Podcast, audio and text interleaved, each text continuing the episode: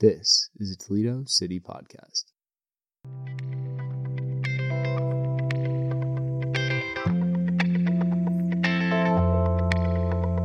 So we're back with the Toledo City podcast for this week. My name is Al Jacobs. I'm here with Toledo City Paper assignment editor Athena Kokovis. Hello, everyone. Um, we're sitting down today with Toledo City Council member Nick Komives. Yes. Welcome to the show. Thank you. Appreciate it. Today, we want to talk about the Equal Pay Act that you helped introduce to the City Council. First, could you tell us what it is? Yeah, absolutely. It has a sort of innocuous name, the Pay Equity Act.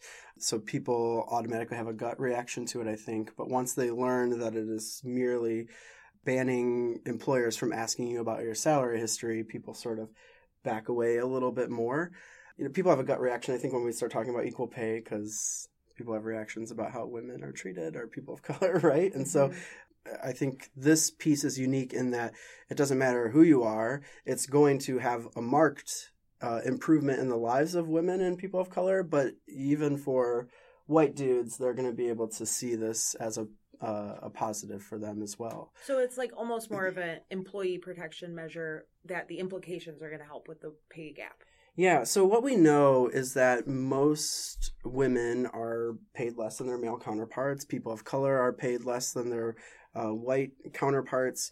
Many millennials, for instance, came out of college, right? We were all promised go to college, get a degree, you'll come out and you'll get this great job. And we came out of college and the recession hit. And so, for many millennials, they took jobs at a pay level that was not commensurate with the work that they were doing. Um, and they did it because they needed to survive. Well, now we're all subject to that. So, when you go to your next employer and they say, How much were you paid at that job?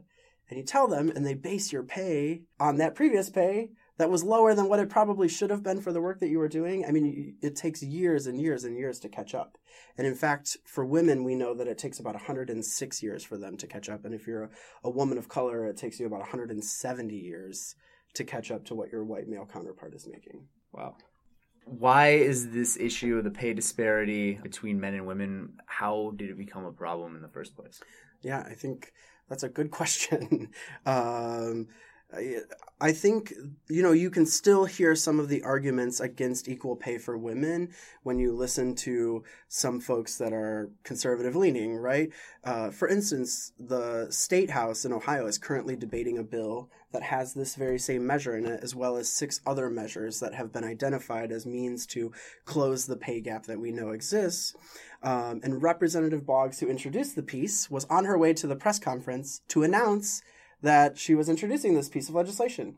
And on the elevator, on the way to the press conference, she was riding in the elevator with her one of her male colleagues who said, "Well, why do you need to focus on this? Women should be paid less. They have babies and so they miss work and you know sometimes they're less productive every so we're talking about ingrained misogynistic you know viewpoints about women that uh, just factually aren't true, but many people still have that belief, right? It's so like outdated beliefs. Exactly. Oh, yeah. Okay. So one point of clarification I like to make or like to ask about when it comes to the pay gap is: Are we talking about a pay gap or an earnings gap? So typically, statistics talk about how much a woman makes over a forty-year period of mm-hmm. time. Yeah. So I guess that's a misconception that people seem to have. What's the difference between a pay gap and an earnings gap? So when we look at statistics typically associated with the pay gap, we're looking at how much an individual makes over a 40 year span of time, as opposed to what they're going to be paid at the end of a day or at the end of a year. Yeah. So, for instance, we know that women over 40 years in the state of Ohio earn about $440,000 less than their male counterparts, and that is pay over a lifetime. One of the arguments that I often hear when people talk about the pay gap is they say, That's ridiculous. I work at a company, and if a male and a female, or a woman and a man, are both hired at the same time, the woman is not going to be paid less than the man. Mm. Therefore, what, where's the pay gap? It doesn't exist. So when we talk about the pay gap, we're talking about value of earnings over a lifetime or a span of time, not what your hired rate is going to be. I got you. Um, I guess you know all studies indicate that regardless, there are many people that believe that the gap doesn't even exist in the first place. Um, but all studies that account for things like pay gap or educational attainment or work history, all of those things, no matter which statistic we're looking at, women and people of color come in under their white male counterparts. And that even, uh, you know, some people want to adjust it based on several different factors. And even then, you'll still find a disparity that exists. So I think in the case of the salary history ban question, um, this has been identified as a best practice uh, to help to eliminate the, the pay gap as it exists, or an earnings gap, I suppose. yeah, right? or whatever Uh, the however- discrepancy yeah. is. Yeah. And uh, in fact, California has found that in the two years since they've passed this same law, they've actually been able to close the gap for women by 10% uh, in these two years. So, Yeah, that's incredible. So currently, at least based on the news article that I read earlier today, Mhm. Um, there's 15 statewide bans and 12 local bans. So that would be in a city or a municipality um, on asking about salary history. So this isn't like a new thing that you guys are introducing. This is like tried and true legislation that has seen results in other areas of the country. Yeah, absolutely. And in fact, one of the uh, arguments against the piece that I introduced was that when they did this in Philadelphia, they're being sued by the Chamber of Commerce that's Mm. there. And that process is still happening, that court battle is still happening. And the Chamber of Commerce's argument was you're limiting our right to free speech, right? Because they can't ask this question, so that's their, where, where's our free speech? But the reality is we limit free speech often in life, every day. And in- particular, we do around hiring, right? Because we can't ask you, how many kids do you have? Are you married, right? These are questions that employers are not allowed to ask. So that's a limit on free speech right there. So the concept that we are limiting free speech and so therefore we should throw it out is not an argument that I'm willing to listen to. Uh, but the court did say, however, that Philadelphia didn't have the proof to show that this would have a marked improvement in the lives of people that live there. So you can't just willy nilly make a law and pass it without it actually having its you know intended purpose. At that point, however, Philadelphia was only the second place in the country to ever pass a law like this, and nobody had done any research, right? Mhm. So now we have the states that you mentioned, or the number of them in the municipalities, and then you have uh, you actually have academia taking a look at this and saying, okay, let's study this. So in California, for instance, they studied, be- they knew the ban was coming. So before the ban hit, they did a survey. And then they did it afterward with the same number of people. And they found that it actually had an improvement in the lives of folks. So the Philadelphia case almost means nothing at this point, even though it's still in process, Mhm. because the argument that's being used against it is that there's no proof that this works. Well, now we have that proof. So Yeah, so in San Francisco, the survey that they did, were they asking people what their current salary was or how much they made over the year? Because this goes back to that earnings gap question or earnings slash pay question where it's hard to come up with proof of result without having at least a few years because we're looking at how disadvantages accumulate in a person's life as opposed to what they might face on a single day. Yeah, so they were taking. There's a couple of studies. So one of them takes a look at uh, pay and compares it to people in the same company to show that. Some of um, uh, another one that I looked at actually took people's earnings from one job to the next job to see, you know, if we if that question is answered, does it impact it? And then if they look at another employer, does it, you know, and that doesn't ask it, what's that outcome going to look like? Basically, what they're what we're finding is that by eliminating this question, you the employer is forced to evaluate the person based on their educational attainment. That's still a factor and should be a factor, right? People work hard to get to the level they're at. Mhm. Uh, you take a look at work history, and then you look at the job itself, and you say, okay, this job costs this much money to us. It has this much value to us, and then they come up with a compensation package that is based on those factors. Because what we know is uh, there's a there's a Harvard study out there that says, let's say the three of us were going to put on an event or this podcast, right? And we're Okay. saying, what's our budget for this podcast going to be? and I pretty and- Low. low. pretty low, yeah, right. But let's say it's going to be like, let's say you know, I was like, oh, I think it'll cost us like five hundred dollars. That suddenly becomes our starting point. So no matter where the conversation goes, we're always framing it based on that first number that's been we're not thrown out. we're not going to try to spend as little as we can get away with. Right.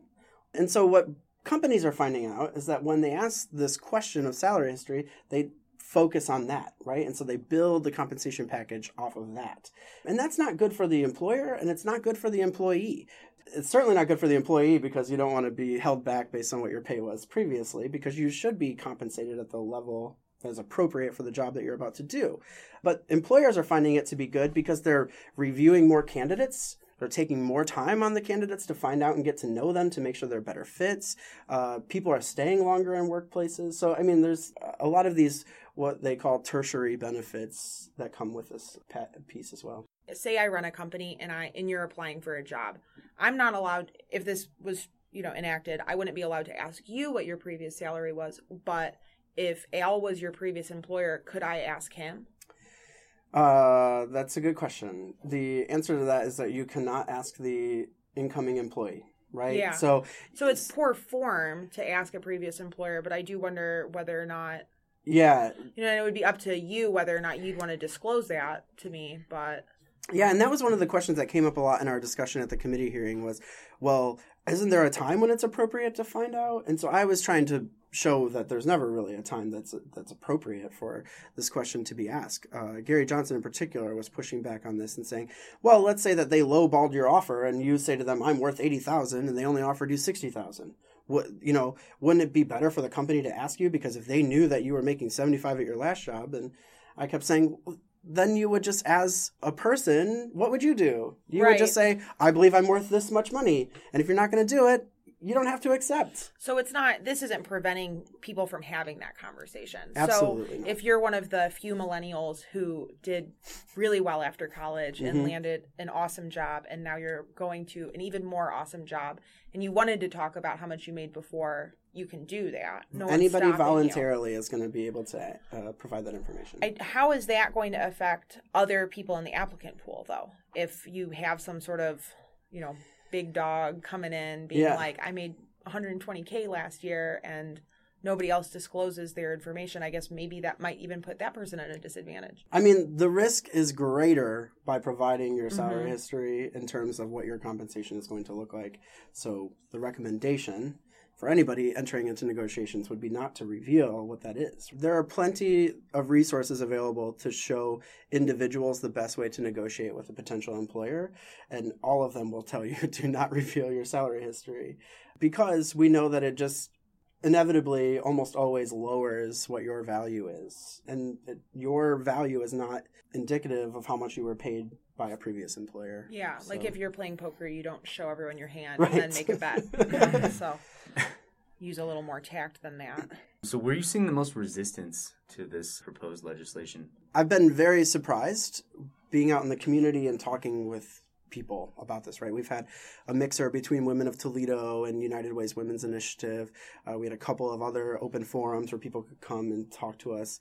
Uh, so far, I have received not a single email or phone call in opposition. Nobody came to the public hearing to testify against this piece. So, from where I'm standing, the only resistance that I see is a couple of council members um, who obviously have somebody in their ear telling them to be opposed to it. I'm not sure who those people are because they've not revealed themselves. I think the main resistance is coming from the Chamber of Commerce on this. They've resisted it in any setting where this has been passed. Mm-hmm. I anticipated that being the case here, and I'm not incorrect in that, but they're not being very vocal against it. Um, so that either tells us that they see that this is the coming trend and that in fact is right the mm-hmm. the uh, National Association of Human Resource Professionals or whatever it's called. I'm sorry, yeah. I got that wrong. If you're listening, it's fine. Um, they they actually identified this as a question to eliminate no matter where you are. So you know if you're a human resource employee and you go to a conference, they're going to be advocating to eliminate it in your workplace. Yeah, the, the first piece of legislation was not too long ago, maybe like five years ago or something, and since then a lot of places have taken it over so it's hasn't even been a slow crawl. It's been a pretty quick like oh that makes sense. We'll do that too. It's been quick coming from municipalities and state governments but it's all it's been even quicker in the actual workforce right? Mm-hmm. that companies are embracing this. So when cincinnati passed this down there they were fortunate enough to have several large companies come forward and say we already don't do this because we think it's a bad practice for the potential employee and for us and so we've already eliminated it from what I understand, they haven't set a final vote date for this proposal yet. Mm-hmm. say they do, what are the odds that it passes? I think the odds are really strong. Definitely, what we learned last night were that there are at least eight members very much in favor of passing this piece. And I think as it's written, there is a general question out there about the enforcement mechanism and whether or not a city has jurisdiction to enforce it in the way that we've created the mechanism here. And to me, it gets down to the very core of what is a municipality. We live in a state that uh, doles out money from Columbus and it goes to county systems. So we have Lucas County that we live in. There, the, all counties are responsible for emergency services, police, fire, getting clean water to places, you know, providing a lot of these basic services. And inside counties, municipalities can spring up. And then they can form their own version of government and they can govern themselves. And that means that they then provide police and all those other things, which is what Toledo does. And all of our property taxes go back to the county. We only get money from income taxes. So the way that it's set up, it's a little bit unfair to a city, in my opinion.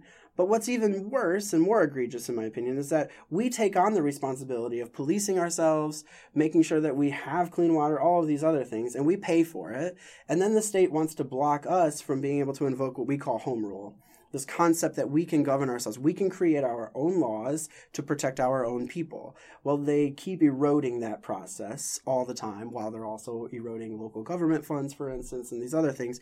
And they make it harder on us. So I always jokingly say, maybe we should unincorporate and just become a township because then the county would be responsible for doing it. Mm-hmm. Because if all I'm doing is appropriating money for potholes, then what am I doing? Nick Komives, member of Toledo City Council, thanks for coming on the show today. Anytime. It's always fun to talk. I love podcasting. Yeah, this was a blast. Yeah. From the Toledo City paper, have a great week.